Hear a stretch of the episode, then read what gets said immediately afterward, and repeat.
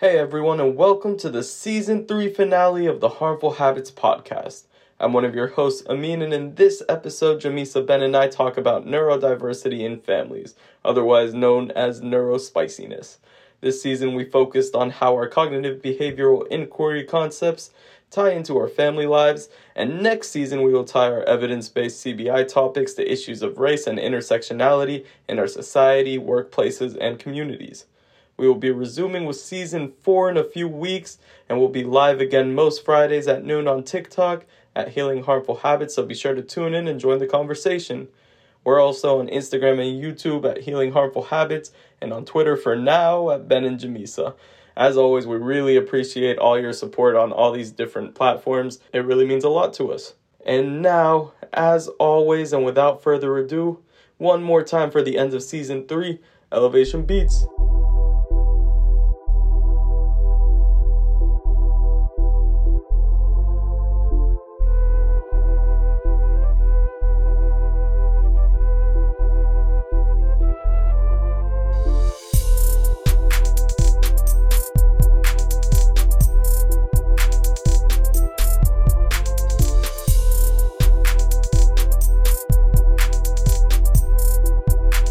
Everyone ready to get started with our 50th episode? I know. I mean, how you feel about round numbers? Pretty good, I think. 50 is a cool number in general. Half know. a century. Yep. Which is another round number, right? Yeah. What is it with the human addiction to round Is- numbers? Is round number like the British way of saying an even number? Yeah, it is. Okay. Mm. No, like 50, 100, like numbers That's that, an even number. numbers that you would round up to. Oh, sounds British to me. Hmm. How are you, Amin? Pretty good. Pretty good. Can't complain. Good. It's my weekend. Is your what? It's my weekend right now. Oh yeah. I'm chilling. So today's episode, neurospiciness. Neurospicy. I mean, so you wearing makeup? Oh. I feel like there might be a little lip. Is Oh, this for the my cameras? Lord, do I not always wear lip gloss or Nope. lipstick? Mm-mm. Nope. Please, somebody find me a new husband. Like something as simple as like lip gloss, and you don't even notice that. Wow. Amin, can you help us? Mm-hmm. We need to go back to that. Um, so today's episode on neurospiciness also coincides with our 50th episode and the end of season three. It is. We end on a neurospicy note. You don't like that? So, why are we talking about neurospiciness, Jamesa? I think there's a lo- lot of neurospiciness going on, not only in our household, but even in our family, extended family. Do you have any interest in defining neurospiciness? Um, how do we define neuro? Like, okay, so neurospicy isn't hell a thing. Let's just talk- say that because that. How are we, how are we going to talk about something we don't even know how to define? well, you can't define neuro. How would you define neurospicy? Yeah, I can define it. Okay, for you. please define neurospicy. So, neurospiciness. As if this is like a diagnosis, but go ahead. oh, so now you're believing in the DSM 4. Or is it 5 now? I think it's the five. It's five, Yeah. buddy. All right. Um, so, neuro- There is no neurospicy in here, but in there, but go ahead. Do you, you want to start a debate about the DSM? Oh, absolutely not. Oh no, no, no, no, no, buddy. Like, because I will, you and I'll be on the same page. But go ahead. All right. So D. So neurospiciness is the intersection of different types of neurodiversity. Mm-hmm. So, for example, ADHD and autism would be neurospicy. Mm-hmm. And so, why do you feel that's not legitimate? Let's start there. Oh, I didn't say that, but I'm just, I don't want you to give out information like, But I always give out information that's not accurate. oh my God. It's kind of my brand. I don't even know what to say about I'm so that. confused by this. oh my God. All right. So neurospiciness is the intersection, and so um, neurodivergent would include ADHD, Mm-hmm. would include autism spectrum, um, sometimes includes um, bipolar. Mm-hmm. Um, Uh, let's see what else. Um, there's some I other think those are things the like Tourette's. Yeah. categories. I mean, you have other things like sensory processing, all those different things that will fall under that. Tourette's and things like Yeah. that. Um, and so in our family, neurospiciness is probably best represented by ADHD and autism. Right. And so, where do we begin? I don't know. Because There's so much all to of this has kind of come up in the last two or three years in our life. Yeah.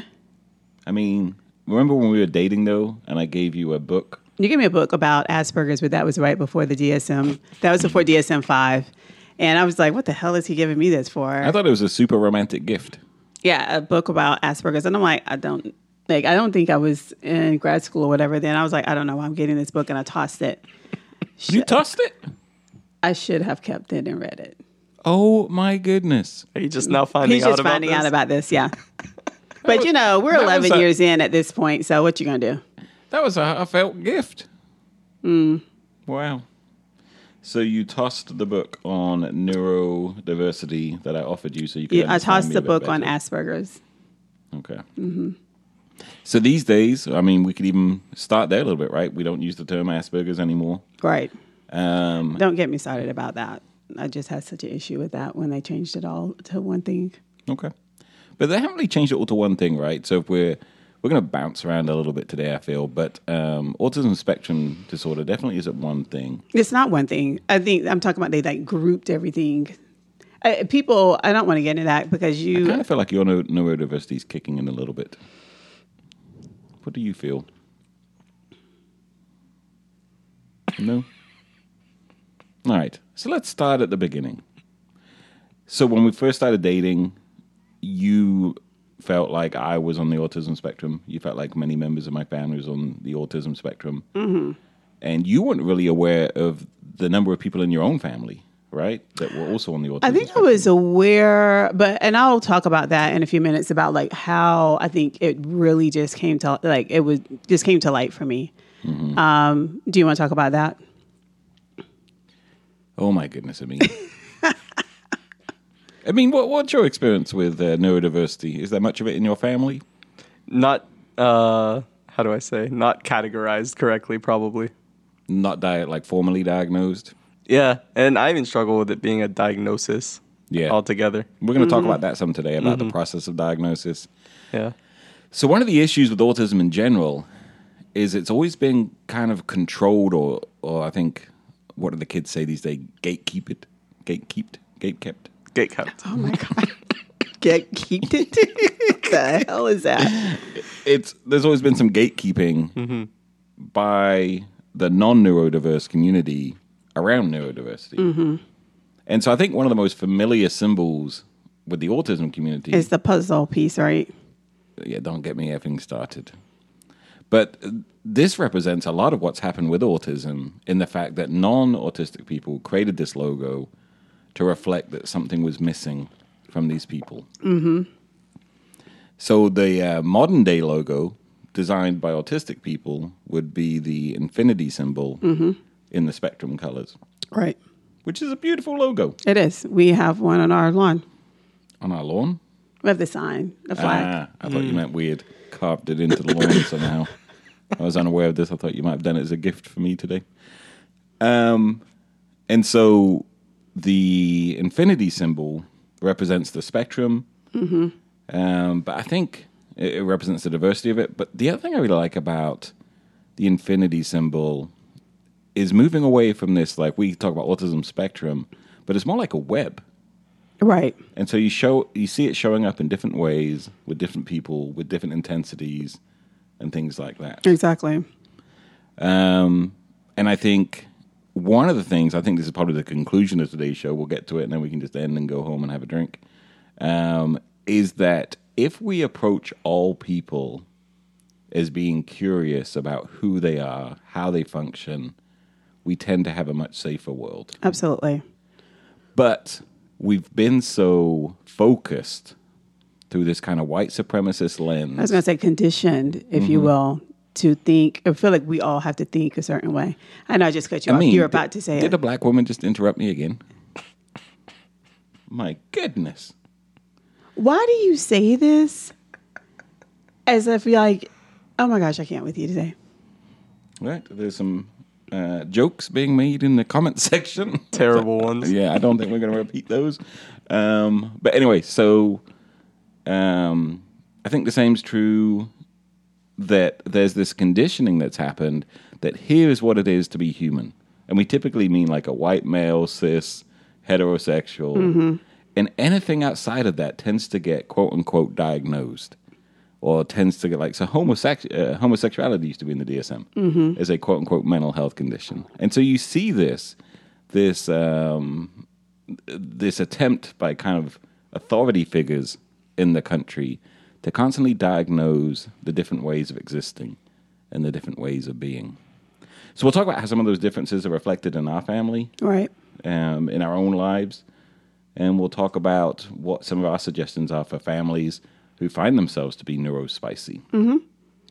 I mean, I think that was a much better intro. Maybe we should just start there with the podcast when we All right, sounds good with me. cut out all the stuff Jamesa says, oh, like always. And then come back to the white male. He's got some. You're in trouble. Yeah, this is not humorous at all. All right. So, uh, moving forward, I think my jokes are as bad as uh, Indigo's jokes. On the um, you, you saw that one on the comment section on Was the it the In and Out Burger? Yep. Yep. Oh yeah, he needs his stop. Whoever that is. So what I thought is interesting about um, oh, you talked about like learning about neuro um, about my family. excuse me, is that I think it really came to light maybe when we had to start dealing with like psychologists and getting and having diagnoses done. Like, do you want to have that conversation? Where do you want to start with this? Because I don't know if this is a green, yellow, red with talking about mm-hmm. neurospicy. Well, I think we can get into green, yellow, red at the end when we talk about how you respond mm-hmm. to different types of neurodiversity. Okay. But yeah, I think so. You, you and I were dating. We had these kind of like almost like humorous understanding that I was on the spectrum, mm-hmm. that members of my family were on the spectrum. We had kids, and then as one of our children got to like two or 3 we noticed There was- they interacted with the world a little differently than their classmates, Right. and things like that at preschool. And um, Well, and I want I want to say this about the preschool about, and I won't say the name of the preschool, but the particular preschool that they've that, since been shut down. that our kid went to was amazing, like just so amazing because they did not force, they did not force the kid to like like conform to how they needed the classroom to be to function. And so they worked around just how they were within the classroom. And that was such a beautiful thing. Um, and they were still able to get the same instructions, but they just didn't, wasn't like, you have to sit on the carpet because it's carpet time. If they didn't want to do that, they allowed those things to happen. And it was really nice to see. And so, based on that, and then based on um, our child's pediatrician saying, "Hey, you may want to get this kid," And we waited for a while. Like we we got that suggest the suggestion, a recommendation came from the pediatrician probably around age three. Um, and we're just like, no, we're gonna wait, we're gonna hold off on it. And then right around the time when they were about to leave 4K and go into uh, public school and to kindergarten, we was like, okay, let's let's do this then. But I think what was interesting is the thing that probably prevented us from getting him assessed earlier was through our own misunderstanding of what autism is. Right. And so he was such a loving kid, always wanting to be held, always wanted to be mm-hmm. cuddled. And we had this thinking error that kids with autism It weren't didn't want love. And other people told us this that love. dealt with uh, with children on the spectrum, and it was like, yeah, they're not really like engaging emotionally in that way. But what was so eye opening is when we when we had the assessment done with this particular psychologist, um, and he was so great and like really explaining to us what like the spectrum looked like and how every single child that is on the spectrum is going to look different. And so you have this generalization of what people think of someone being on the spectrum is so different. Um, and so he talked about that. He was like, Your child is, you know, it's probably very loving and affectionate, like constantly with us, but he's not going to do that with other people. Like he's going to engage with you all, but he's not going to engage that way with other people. And we still see that now. Um, so that was just really it was so eye opening. So what was interesting we talk about families is that um, so the psychologist is getting background information, and so Ben is able to say, you know, yeah, I am on the spectrum. You know, I have this family member who's on the spectrum, and then he asked me, and I was like, huh. Like a first, and so I knew I have a first cousin whose son is on the spectrum. But then I started thinking about other people. I'm like, yeah, this person's on the spectrum. This person's on the spectrum. My uncle, who you know, even now is identified. He's like, yeah, I'm, I'm likely on the spectrum because his son is on the spectrum, and his son's nephew is on the spectrum. And it's like, how do you and I get together? Hmm. Um, I think it was my dance moves. Unless you didn't mean that literally. So it's really interesting that we were able to Little identify like people on the spectrum on both sides of our families. Mm-hmm. So our son then got formally diagnosed, and from this came a lot of conversations with other people. And then one day we were talking to a friend, and they announced we'd known them for a long time, known them well for a long time, and they announced that they had been diagnosed with ADHD as an adult. Mm-hmm. And as they were talking about why they got diagnosed, some of the challenges they had, and then what me- um, medication intervention had done for them, Jamesa started thinking like, "Holy Sh-. No, I think Ben actually had an intervention, and I, it was an indirect intervention. I swear, I think it was because, and we'll talk about this a little bit later. I'm sure about like what. I don't think people know you're joking right now. Oh no, I'm really serious about. I think he had like a for real intervention, and I didn't know it because I was really struggling. Like oh, this is like probably a year or two ago. I mean, just struggling, and um, and we talked about like we he and I had had these conversations. Like Jamesa, like I think you you know you I think you need to get like diagnosed and i was like no like just from what i know with clients i work with i was like i'm likely you know um ADD or ADHD. And then, so this particular week, like I'm really struggling. And then this friend comes over and they're hanging out, and just randomly, I'll walk out on the deck and he and Ben are talking. And he's like, Yeah, so I'm diagnosed with ADHD and I have medication management. I'm like, How convenient. How convenient, Ben, that this happened. How convenient that he gets medication management. No, no, no. How convenient that he's at the house at the time that I'm really struggling, and he just just happens to just you know put that out there randomly. Mm-hmm. I do believe you did an intervention. I didn't know, I don't know if that's part of the story. but go ahead. So you then became super curious, right? And as Well, a, I think we were curious before then, but yeah, I get what you're saying. More probably more so about the interventions. um, and so you became super curious. You started, even though you're a counselor and you knew a lot about ADHD. I think you were started becoming surprised, just like with a child, as we started learning more about autism. We became surprised about how it's different than perhaps how we initially thought. Right. Um, you became really curious about it, and then finally got diagnosed. Correct? Right. How has it shaped you? How has it changed your world? I, you know, I was, I had mentioned to you, I was, well, I'm listening to this podcast, um, and I need to, uh, we'll, if we put this out on, um, we'll just give her props later because I can't remember her name right now. But she talked about like her diagnoses of both autism and ADHD, and she said it, and it just it spoke clearly to me that like once I got the diagnosis, it was really eye opening. So as you got your diagnosis and as you started to reflect, was it helpful? Was it painful? Was it I think it was a little both. like walk me through that? I think it was helpful in that it allowed me to kind of really. I, think- I think I became more curious, maybe about like why, how my brain works, and then what strengths I have, um, what deficits I have, uh, what I really have. Like I need, like what help I need, um, and I'm sure we can dive into that. Um, what I think was maybe sad about it is like the fact that and that I didn't get diagnosed early. And I, I have to, and I also have to remind, remember that like I grew, I'm like, yeah, I was born in like the mid 70s. So I'm in, the, in school in the 80s. No one was diagnosed with ADHD at that time. You just struggled. Right. And I, you and I talked about this. I'm like, you know, had I known this when I was in college about the ADHD and like how impactful and how hard it was hard for me in college not even so much academic but even emotionally it was a, just a really difficult time. And i think had i known this diagnosis that would have made more sense.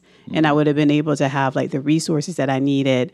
Um, and i talked about how much i love like um, like just different parts of like um, psychology and counseling and how much I wanted to go into it, like neuroscience, but didn't think I was able to do that. Um, and and not even I guess because cognitively I didn't think I could, but I don't know if it was that. I think it may have just been because of my ADHD. I felt like I could not. Like you I didn't have could- the skill set. no to go into that and so now i'm like man like you know had i known that had i known about the diagnoses like resources that that would could have possibly been out there at the the college that i attended um yeah i would have probably been a neuro working with neuro in neuropsychology Can't you still do that? uh, maybe I mean, you are fairly seasoned in life, but you still got a few years left, I bet. whatever what about you Um, well, before before we jump to that, what you talk about these obstacles you had? What were they? Like had or have had um, prior to the diagnosis, things that you feel like you could have avoided had you been assessed. Now, I'll I'll give you like, were they problems or were they issues because the systems didn't really allow for them? Um, I'm not exactly sure how to answer that. I will say that I can see where like people, and so this is my, I think it's a part of my issues of like with ADHD, um, is that when they people talk about being impulsive and having impulsive types of behavior, I think people think about like, you know, I'm sitting here in this chair and all of a sudden I'm going to move over here and sit in the means chair. I'm going to, you know, just r- running around and that's There's no microphone in the means chair. but there is it doesn't look like that for me um, i think i made careless mistakes in terms of like schoolwork academically where i think if i had the ability to like and the skill set to know and understand about slowing down or if So there you was like even executive functioning yeah issues? like 504 things are like So explain executive functioning issues to people. so executive functioning are just kind of this uh, not skill set, but it's just like almost these innate things that we that neuro I guess neurotypical people maybe would have. So being able to manage time, not having time blindness, regulating emotions, um, being able to um, maybe even read different cues um, transitioning from one thing to another fairly with somewhat ease without it, without having any emotional complications. And those things I didn't have. I still don't have those things. Um, I understand them now because of the diagnoses, but there are also there's there's skill sets that I have to actively and consciously work on. And for a lot of people, too, right? yeah, and a lot of people they don't have to do that. And so for an But let's not ju- let's not jump over prioritizing. Prioritizing is one of the ways it can most impact academics. Mm-hmm. So if you have ten items to do, number one is get out of room because there's a fire in it, and number ten is clip your nails. Like it may be difficult, right, for someone with ADHD to put figure out which in the right order. exactly.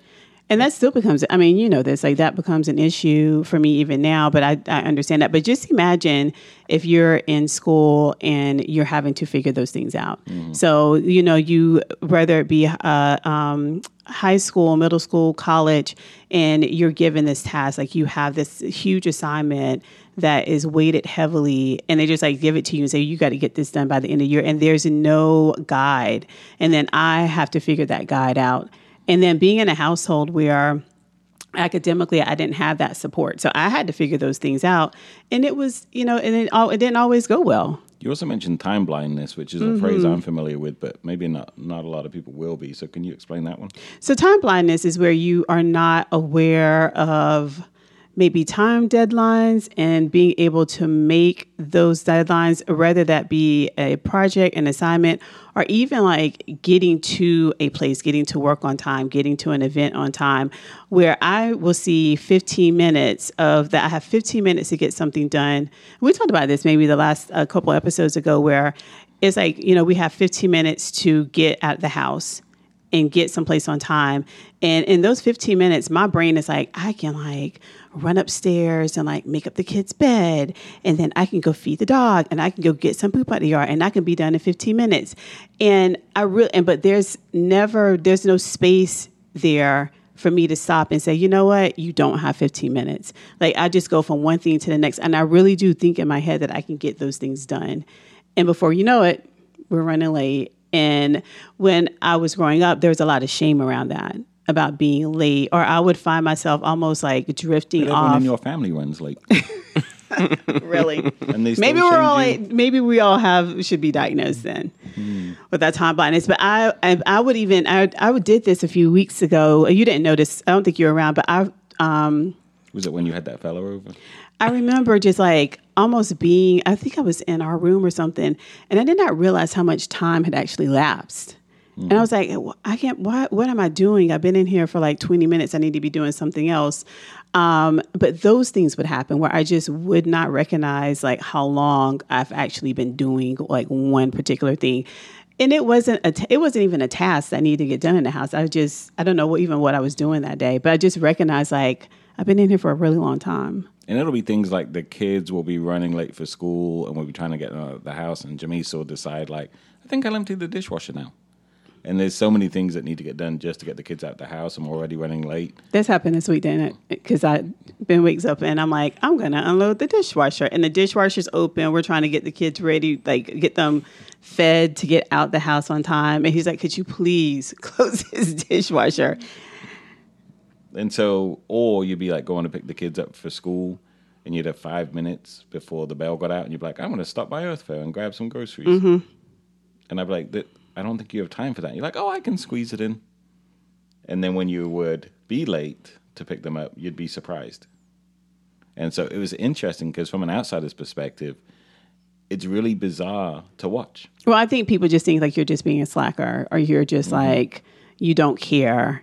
It's not a priority to you that you know to get the kids, and and it's not. That's not the case. Um, I think we have another good example. I don't know if you want to share it now. It's it, it's not time blindness, but so this let's get to you time blindness and to move over. Move on. So um, yeah, so time blindness is a really big thing for want to me. talk about being late to the wedding. No, I don't want to talk about that. Okay. what were you going to talk about before we talked about being late to the wedding? No, go ahead. Um, and I think you continue to see this with all types of neurodiversity is that because the norm sets some sort of ethical um, morality, that if you operate outside of that norm, you're somehow considered less than. So if you, Yeah, there's some deficit. so if you don't adhere to time norms, if you don't adhere to social norms, if you don't adhere to these things, it's not considered neurodiversity. It's considered there's something wrong with you. Right.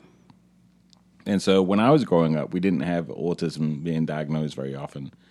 Um, the field was still in its infancy.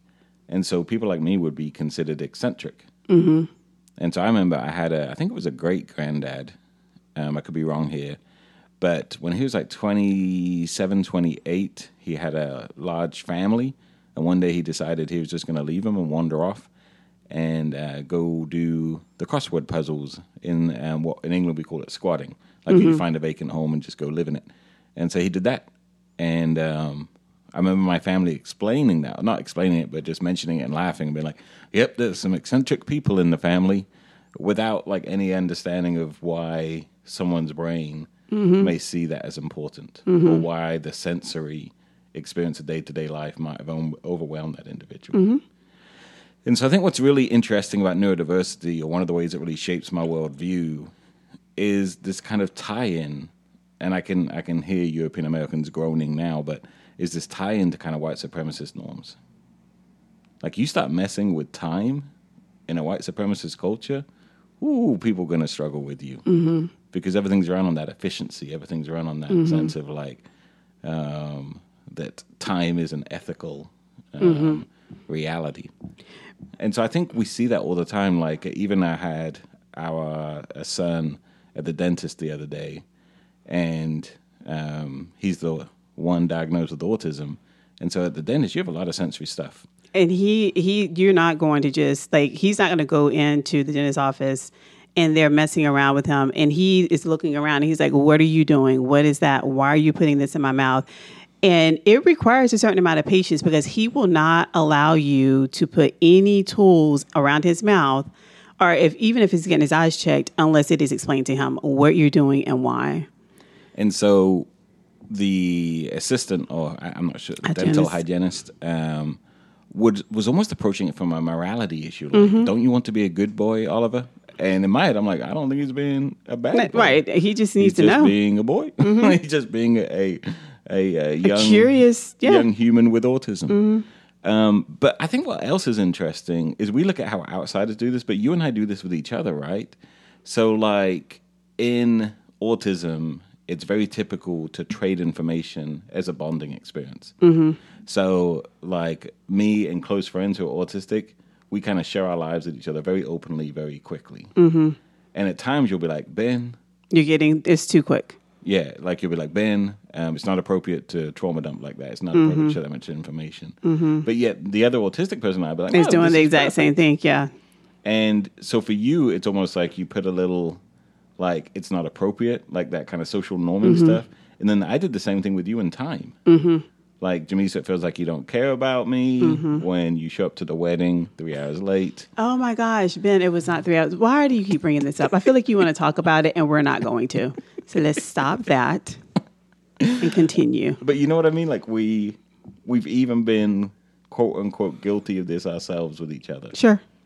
and so it, it it's difficult for me to have empathy when I see other people trying to shame neurodiverse people, but at the same time, I've done it um, with you, and I've done it with myself. Yeah. Like growing up, I don't know if this is something you experience with ADHD, but growing up, there's always that feeling of like, what the hell's wrong with me? No, I, I did feel that way because, like I said, there would be like there were, and I think I found there was just shame more probably about academic things because other people in my family, um, like you know, they were able to like easily like you know be on an honor roll or be on the principal scholar or whatever. And it would be like these little simple mistakes that I knew I was able to do, but I just could not get it right. And I really did would think about like there is something wrong with me, or like, um, and I I do this now. Like I talk, I used to talk so much when I was growing up. Like it was just endless, just running off at the mouth constantly. And I would get shamed for that. Like, why can't you just be quiet? Like, why do you constantly have to talk or even cutting people off and, to not clear, understanding this is before why? we were together. It's not me shaming you. No, no, this is growing up as a child. Like, so there was always something wrong with the fact that you're constantly like just needing to like have conversation. And I was the only child, so it wasn't like I was interacting with other kids in my household. So my mom had to endure my constant rambling. And I think at some point she's like, I can't do this with you anymore. Um, so it's just, and, and those things now I understand that's kind of part of it all. Uh, but there was just shame around that. So I'm just like, okay, well, then, let me just go into my little shell um, because I don't know what else to do. And so you asked me a question about autism and kind of how I learned about it and Mm-hmm. that kind of stuff. So it always jokingly been talked about my family Right. as it became more prevalent. Um, it switched from being eccentric to being Asperger's-y. And I think we've thrown that around in your Mm-hmm. family, right? Like someone's having a moment. And then as the DSM changed and suddenly the reality of neurodiversity changed, um, then I think this understanding of when Oliver was getting, uh, sorry, when our son was getting diagnosed, don't worry, we don't have any watches. Uh, when our son was getting diagnosed of, um, I think it was when the doctor said, Ben, you should probably get diagnosed with autism. And I, but I never thought I was fully because I do really want love too. And one of the most heartbreaking things he shared with us was that um, I may have read it actually, but that autistic people want love just as much as neurotypical people, but they get so hurt by their requests for love being rejected that they stop requesting it. Mm-hmm.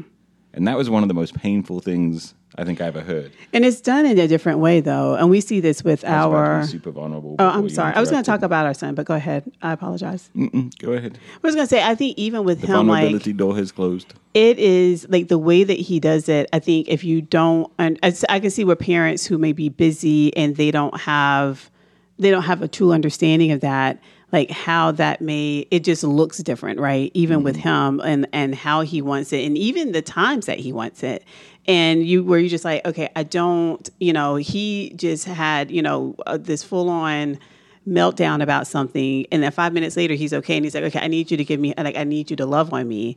And having to do those things Um, and I see that with, I have quite, I have not quite a few, I have a few clients that are on the spectrum. And one of them in particular is very much like that with their, with their caregiver.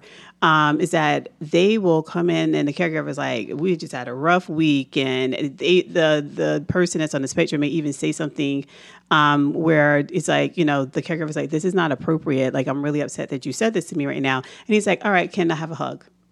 And the caregiver is so like he it's just amazing to see. He's like, all right, give me a hug, but again, this is not okay. Mm-hmm. And but you don't. I think what happens is that like it's done in such a way that I think, like you said, it's the way that the person is asking for for love. The per they just don't get it. And so my learning has developed to the point where I'm recognizing people with autism tend to be much more emotionally sensitive, mm-hmm. um, but they also build up a much stronger mask than mm-hmm. most neurotypicals. Yeah. Because of how much that sensitivity gets hurt. Yeah. Absolutely. And so growing up, I remember feeling very sensitive to a lot of things, but also continually receiving this message that that sensitivity was wrong. Sensitivity to like sensory, to, to environments. To environments, to mm-hmm. sensory stuff, just mm-hmm. all of it. Mm-hmm. And so one of the ways I've heard autism described is that there's much less pruning, like a n- neuron pruning that right. has happened. And so you have a lot more neurons and a lot more connections, and mm-hmm. it's almost like the brain is overwhelmed mm-hmm. because it's receiving so much information and trying to process so much information. Mm-hmm. And obviously, that represents different ways um, with different intensities of autism or different kind of areas of autism. Um, but the main ways that we see autism showing up um, that I've come to understand it is one like an intense focus on specific things, right? Um, a, re- a, repetitive intensity. Um, the second area is a challenge in what I call theory of mind, which is when a child's young and they have their eyes closed and they think no one else can see them because their eyes are closed. That w- that's a theory of mind, like how you experience other people's experience. Mm-hmm. And so for me, and for other people who I know diagnosed with autism, they tend to sometimes struggle to understand that someone else may not have the same interest that they right. have. And so if I'm like, hey, Amin, let's talk about um, the fungal root system and how it connects trees together. And if he looks bored, I may not pick up on that. And I may be super curious or confused if he was bored. Like, mm-hmm. how could you be bored with this? This is you do tell me that. This is the web of the universe. When you when we talk about this. I still don't understand how you can be bored with it. like it literally explains the whole universe. But anyway, I'm gonna get stuck. Let me come back. So, um, and I think a, a, third area for this is then the kind of external sensory processing. Mm-hmm. What's fascinating to me is as I learn more about this, um, and as I started communicating with people more about it, how many close friends were like, holy shit, and either went and got formally diagnosed themselves, or as is becoming more um, common in the autism community, self diagnosing. Right. Because in order to get formally diagnosed as an adult, you, you have to go to someone who is tip who is neurotypical, right? There's, T- usually, there's that. you have to wait maybe one to two years mm-hmm. to see them. You have to spend a lot of money, mm-hmm. and then mm-hmm. the diagnosis doesn't really do anything. Mm-hmm. It's not like you can take meds for it. Right. The other thing is I, one of the things I love about the autistic community is that they're so open to the idea that no one else is going to self-diagnose themselves with autism unless they're autistic. like this is such an autistic trait. I remember seeing this really funny TikTok where it says like, "Oh, I don't think I'm autistic because when I heard about it, I researched it intently for 24 hours a day, seven days a week for 365 days." She's like, "And I'm sure I'm not." and it's like this sense of like there's so many things that you just start to see like, oh, that's autism spectrum stuff. Right. Um, and so to hear friends even in conversation and stuff, you hear it before they've even heard it. Yeah. But the other thing that I think people on the autism spectrum have in common is this like sense of relief when they gain insight into this neurodiversity and in spending time with other autistic people. So like now, I would say like 75% of my social group is some neurospicy. Neurospicy. Mm-hmm. And what's interesting, but you also think I got ADHD too, right? So yeah, and uh, hence the neurospiciness. And I, I feel like I'm about to like you're not directing me, so I'm gonna go back and forth with stuff. So let me stick with the the autism thing um, Okay. with spectrum. Is what is what I I think what is really interesting with um, spectrum stuff is is about the masking, about having to feeling uh, feeling as though you have to conform to like these social norms. Um, Scripts. these scripts, yeah. And so I see that with our son. So I will go and volunteer in his classroom, and how our son is at home is uh, like it, it's almost. I, I was so concerned when I saw him at school because at home he is truly unmasked. Um, but then when he is at school, like I remember walking into the classroom, and though he's he's still going to say what he wants to say, and he's direct, he's so quiet and he's shy, and like he's almost talking in like I mean, a do we need mouse to talk about voice. what was in front of the camera right there? I'm sorry. Oh, it's it- technical difficulties. he, but it's almost like like he was almost at a whisper when he talks to people, um, talking to his his and he and like just talking to his classmates and things. And then to and it's all mass. I know it's all mass. And then because as soon as we get into the car, like I'll ask him how his day was, and he will disassociate for a little bit. Like he just he's not going to say anything. He's very quiet for about fifteen to twenty minutes, and then once he's gotten his bearings about this transition from school to home, he is definitely back to being his unmasked self. And I'm glad, and I'm also sad. Like I'm glad that he didn't feel like that he has a mask at home with us, that he can 100% be himself. But then also sadness in that he can, doesn't feel like he can go to school and actually be himself and be who he is at home. Um, and the, you know they're out of school now, and his teachers sent one of his teachers sent a letter home. Is like he definitely has gained more confidence from the beginning of the year to the end of the year. And I hope that is our way of seeing that maybe he's feeling a bit more comfortable with just being who he is, even at school. and the stress of learning these scripts Mm-hmm. and performing in a neurotypical way, you often describe it as similar to code switching in the black community. Mm-hmm. Yeah. The stress of having to show up and act in like white, n- typical ways Yeah. Mm-hmm. um, in the workplace and elsewhere. And what's so really unfortunate about I have two um, female clients, identified female, female clients that are on the spectrum, and one of them is able to kind of turn that mask on and off. Like they are very much masked when they're in classes, not in classes they can be themselves. But then the other client has to mask all the time. And so we had that conversation recently, and uh, you know about like how like it is really difficult for them because it, it causes them other like just um, problems and other e- emotional problems in their lives. And they're like Jamesa, I don't know how to not be unmasked. They had to not be masked. Like I don't understand. I don't know what that looks like, um, and really having to like just processing that. So in this season, we're talking a lot about families. What do you think we do well in caring for ourselves and our neurospiciness and caring for our children and their neurospiciness that would be helpful to other families? I think you and I, as of recently, especially with the diagnosis and me having more conversations and having a true understanding about like what this means for me, um, is talking about that and looking at areas that I need um, support in from you, and n- maybe not seeing that as like it's a problem, but like Jamesa just needs more support in this area because she gets overwhelmed here or she gets overstimulated here. I think with our children, and I think with you, just really listening to what it- before you talk about being overstimulated, it is a PG show. and so even with you, I think it is understanding. Um, It means my biggest fan. yeah, clearly what what what being on the spectrum means for you because every single person who's on the spectrum, just the people and from my practice that I work with on the spectrum, every single one of them look different, right? It and it affects them in different ways of their lives, and it's so no different than you and the a, a friend of ours who's at our house a bunch, and they are also on the spectrum, and it looks different. And so, just being able to understand it for you and what that means, and being um, Do you think it looks different because they're black? Anyways, I'm ignoring. Well, whatever. I don't even know if you meant that sincerely or not, so I'm not going to answer that. Um, the other part of it, I think, with our kids is that we have. I think we've done really well with being accepting our son just where he is, um, and So gentle parenting is a new thing in parenting, Uh-huh. right? And I think if you're going to have neurodiverse kids, gentle parenting is a must. The other thing we have done, I think, really well is really advocating for him at school.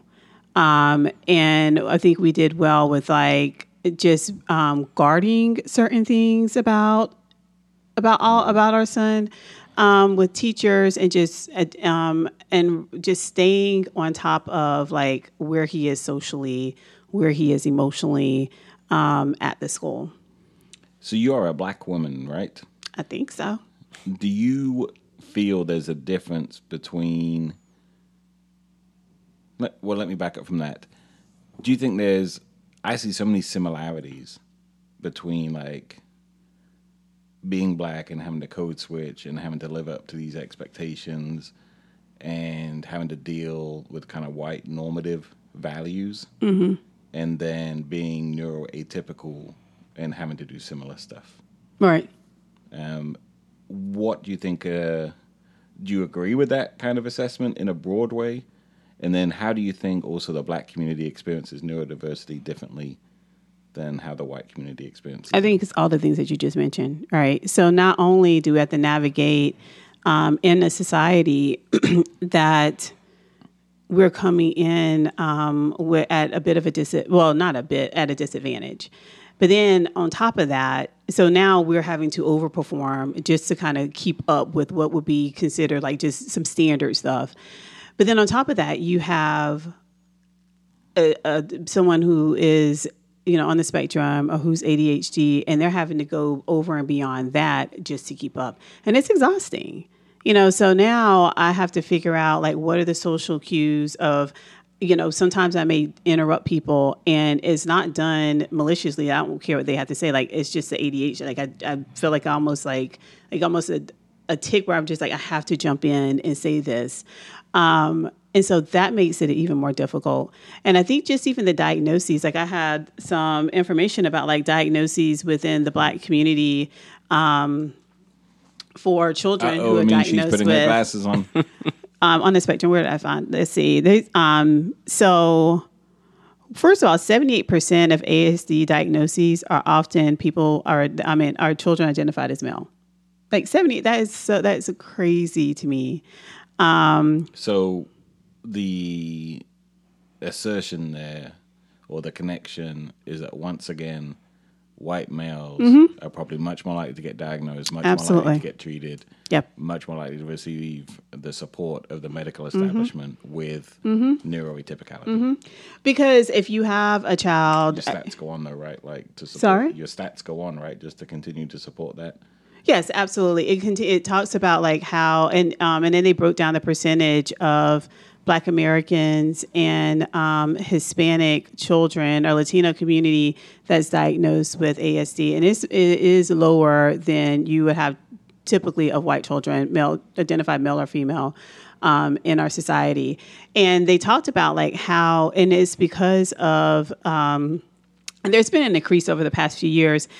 And they're because there's much more awareness around ASD, there's much more awareness and advocacy for um, minority children who may have similar type of behavior or behavior at three, four, five, six to consider instead of it being a behavioral issue, like this child could very well be on the spectrum or this child could have ADHD. And that was the other thing. I think I have some numbers about that too. Um, with ADHD, um, black children are, um, I think, 30, only 36% of black children are diagnosed with ADHD.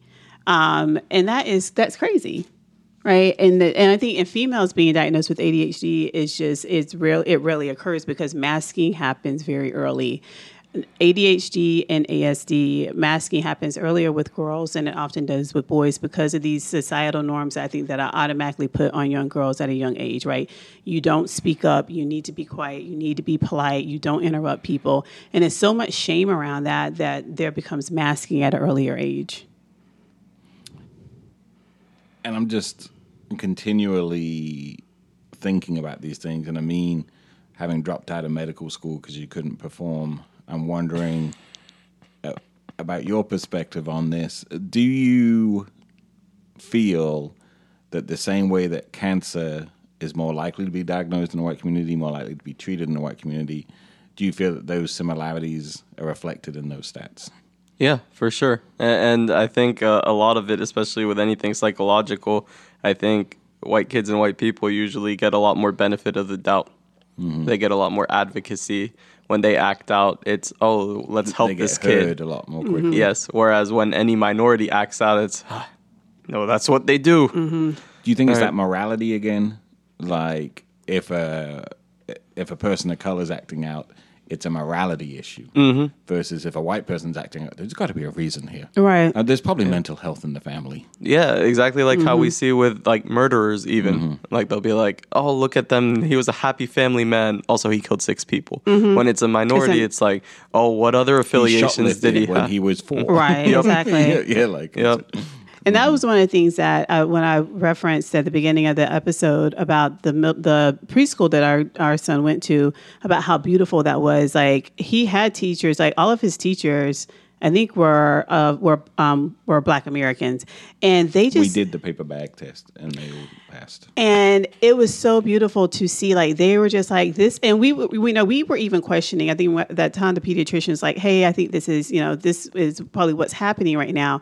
And they're like you know what? It's fine like we you know they weren't like we're gonna we're gonna make him sit. And they're like when he's ready to sit he'll sit. And if he doesn't and he want to walk around.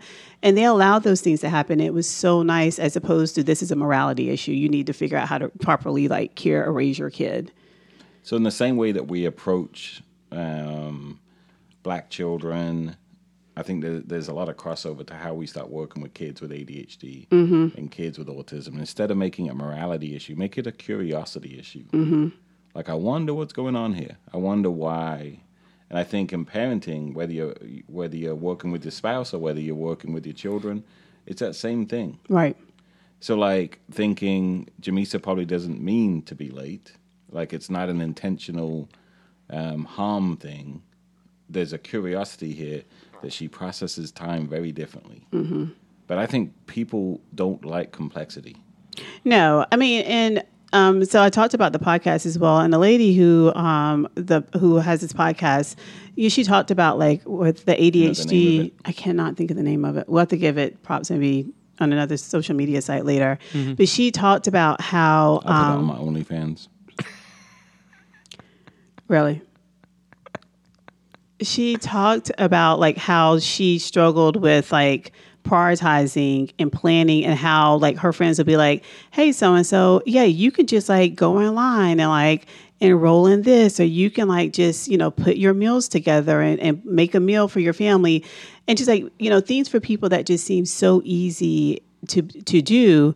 It was incredibly difficult. And I feel I was like, oh my God, that is me. Like, you know, uh, we talk about like Ben cooks most of the time in our family, and I enjoy cooking, but the thought of having to like put a meal together and like having three or four different things to do is so overwhelming for me that it just feels like my brain is going to break. You know, if I have to do that, and I'll do it, of course, if I have to. If you know, if Ben's out of town or I just need to cook, but it is so much effort, like mental effort, to do that like something as simple as like planning if the kids are out of school and they're staying with me for a couple days and I got to go to work and deal with them. Like that is not easy for me to do. Like it is a lot of stress and anxiety. And I've noticed on the weeks that I'm gone on my OnlyFans Oh, tours um, that you do seem a lot more stressed. those OnlyFans things. tours. Yeah. So I think it's figuring I'll out be in Washington D.C. it's figuring out what what those and understanding like it's not and I, I want to say that because you talked to you referenced a few times about me being late but it's not that's just not it it's so many other things Mm-hmm. that we have to like move around and like i'm starting to understand more um, and just adjusting where we need to One of my friends with ADHD talks about the open cabinet diagnosis. My mom is that way. I talked to her about that. My mom would be in our house, and I'm like, she has like the pantry door open and the cabinet mm-hmm. door. She left the microwave door. I was like, Mom, mm-hmm. look around. She's like, What? Mm-hmm. I was like, well, you have all this stuff Oh. I mean, did something hit home? Do you leave all your things bit. open? Yep. I get in trouble for it all the time.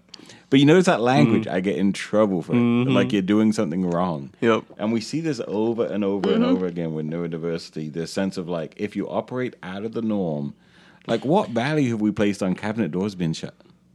Yeah. Like, how did that become like an ethical issue? But these things do. Mm-hmm. Being on time, cabinet doors being shut, all these types of things. And so I think that's what I find fascinating, and that's what I wish people would become more curious about. Mm-hmm. Like, why have we decided what's wrong wrong when it, it's not hurting anybody? So, and this is you were talking about. Um, We have to wrap up sometime soon, too. okay, well, go ahead. What were you going to say? Mm, Go ahead. No, go ahead. Did I interrupt you? Yeah, and I can't. I'm not gonna be able to bring it back So, going back to the wedding. to the what? Never mind. Um, so I think this whole season, right? Um, season three has been about can people create more space in their families to just see people, hear people, move away from these like judgments that we've inherited from our other generations, and resolve this generational trauma by just being present for each other and present for yourself. And I think all of those skills really support having neurospicy families. Yeah, I will say that since I think just, but even before being formally diagnosed with the ADHD, um, and especially now, you know, since I have been diagnosed, one of the things that has really helped me in my practice, um, in my clinical practice, in that I always uh, now I spend a lot of time talking about like what does how does your brain work, how does it how do you function day to day? Um, versus this is how things are supposed to your brain you're supposed to be this way. Because that to me like the moment i can start thinking about my, that in that way like how does how what are what's what's easy for me? What's difficult for me in my life? What causes me anxiety? What doesn't? Like it makes it I can function a bit easier. And so I, I, do encourage people to think about that. Like, how do they move about in their lives from a day to day? How do they think about things? Um, because I think it explains so much. Like a tree grows a certain way because all trees are trying to reach the sun, but they have to take different paths to get there. And so you can often tell, like they go back and look at the rings of a tree and how each ring represents a year of growth, and they can tell a lot about the weather by what was happening with the tree rings that year. It's fascinating, but we don't offer humans the same kind of curiosity. And just that analogy, like all humans are trying to reach the sun, and they're picking different paths to get there based on the obstacles, both external and internal. And if you offer people that curiosity, um, especially in your family, especially with your partners, then you realize like all this morality gets removed. One of the things that I've noticed in working with abusive men for 25 years now is that they love to make things about morals. Like they love to seek this moral high ground and let their partner know how they're underperforming. This is why I find a lot of religion so toxic. This is why I find a lot of um, politics so toxic because everyone's trying to demonstrate to other people how they're somehow not moral. And um, I was going to, what I was about to say kind of ties into what you're talking about. And I think it'll also tie into our next season. Um, our topic for the next season is like dealing with or having a child of color who's on the spectrum and like what that actually means, right? Because we know that how our son operates and like he is going to let you know if something is not right. If he doesn't think something is right, if he thinks you should be doing something different, like he's going to say it. And if it could be me, it can be Ben, it could be someone else. Um, we see this now when we go shopping. He With him. telling store owners how to run their stores. Yeah. He's like, why can't we go up here? Like you should be like we should be you should be checking us out now. So he- and so we have to coach him now like hey, when they'll let us know when we're ready, but imagine and I want him to have that. Like I want him to you know, I don't want him to mask those things, but at the same time, what problems could that create for him in the community when he's a teenager and he's on his own and he may have to encounter a police officer and that police officer may have pulled him over and without any cause. And you know and what potentially what problems could that potentially cause for him? And it's a scary thing when you have to think about that way where you're kind of like okay now at this point i need you to mask. You know all these other areas in real life you don't mask. Um, and so it, it really becomes the, those are things that we um, ben and i spend a lot of time talking about. All right. So season three is about to come to an end. Season four will start in two weeks, and uh, the theme in season four is going to be race and intersectionality, right? yes Um, so we'll be talking about hero, victim, offender. We'll t- be talking about all your cognitive behavioral inquiry favorites, all the hot takes, foxes and chickens, all of that kind of stuff. But we'll be doing it through the lens of race and um, also the lens of our relationship and our experience at home. I mean, you've been kind of quiet today. Yeah, very uh, self-reflective. I think Is it because you're curious whether you're going to vote for Ronnie or Donald? that, and also, yeah, I don't know. I I might be quite neurospicy. he, he definitely is. I mean, are you serious? Like, I mean, you talk, we're talking, and you're like, you're just walking and talking.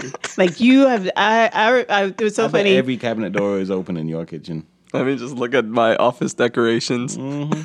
It's so funny. I was um, talking to me before, I think in between a session or something yesterday, and I was eating in the kitchen, and he was talking, and I can hear him walking. You're saying over. I'm like, he he's just he's just pacing as he's talking to me, which is fine. But I just thought about that. I was like, yeah, he's walking around. Yep. All right, have a great day, everyone.